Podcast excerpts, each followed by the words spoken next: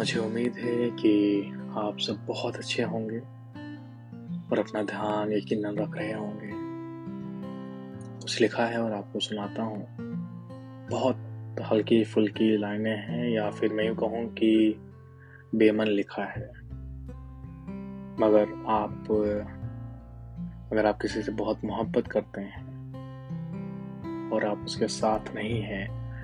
वो शख्स पिछड़ गया है। किसी भी वजह से। तो यकीनन आप मेरे शब्दों को अपना शब्द मानेंगे। मैं सुनाता हूँ और मुझे उम्मीद है कि आपको बेहद पसंद आएगा। तो कुछ इस तरह है कि इंतज़ार में उम्र कट गई। कई बार ऐसा होता है कि आप किसी चीज़ का या किसी इंसान का बहुत बेसब्री से इंतज़ार करते हैं और एक वक्त गुजर जाता है और उसके बाद आपको मालूम पड़ता है कि इंतज़ार क्यों था। तो मेरा पहला शेर इस पे है कि इंतज़ार में उम्र कट गई। अब सोचता हूँ कि क्या पाना था।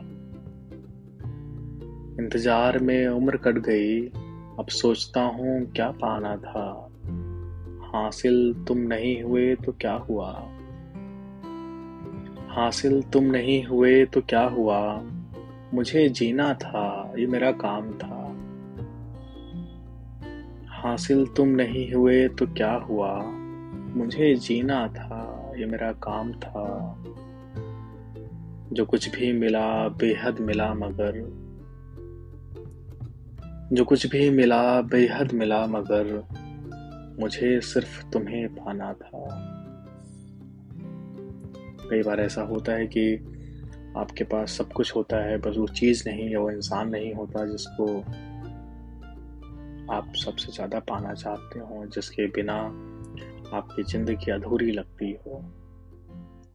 तो उसी पे है कि जो कुछ भी मिला, बेहद मिला, मगर मुझे सिर्फ़ तुम्हें पाना था। और कई बार आप देखते होंगे कि आसमान बहुत खूबसूरत होता है। और यकीन मानिए कि आसमान खूबसूरत नहीं होता है, उसके साथ जो उसको खूबसूरती देते हैं, वो होते हैं बादल। या अगर रात की बात की जाए तो आसमान में जो खूबसूरती होती है, उसको देते हैं चाँद और सितारे। तो उसी पे है कि जो कुछ भी मिला, बेहद मिला, मगर मुझे सिर्फ़ तुम्हें पाना था और सितारे और चाँद आसमां छोड़ जमी पर चले आए। सितारे और आस, चाँद आसमां छोड़ जमी पर चलाए मुझे पूरा आसमान पाना था। अगेन मतलब यही है कि आपको सब कुछ मिला, अधूरा मिला। सितारे और चाँद आसमां छोड़ जमी पर चले आए। मुझे पूरा आसमान पाना था। और किसी ने कहा, खुदकुशी पाप होती है। किसी ने कहा, खुदकुशी पाप होती है और मुझे आखिरी पाप करना था। किसी ने कहा, खुदकुशी पाप होती है और मुझे आखिरी पाप करना था। तुम वहाँ पहुँच आए मेरी जान। तुम वहाँ पहुँच आए मेरी जान।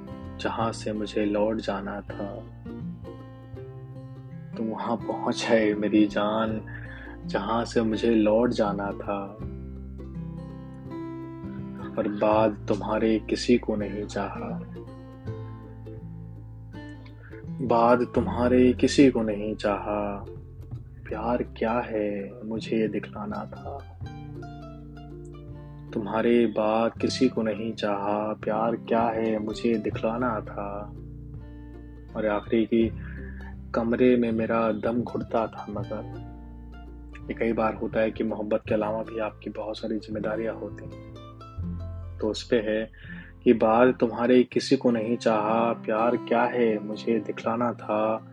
और कमरे में मेरा दम घुटता था मगर कमरे में मेरा दम घुटता था, मगर अपने घर भी चेहरा दिखलाना था। कमरे में मेरा दम घुटता था, मगर अपने घर भी चेहरा दिखलाना था। इंतज़ार में उम्र कट गई। अब सोचता हूँ, क्या पाना था? हासिल तुम नहीं हुए तो क्या हुआ?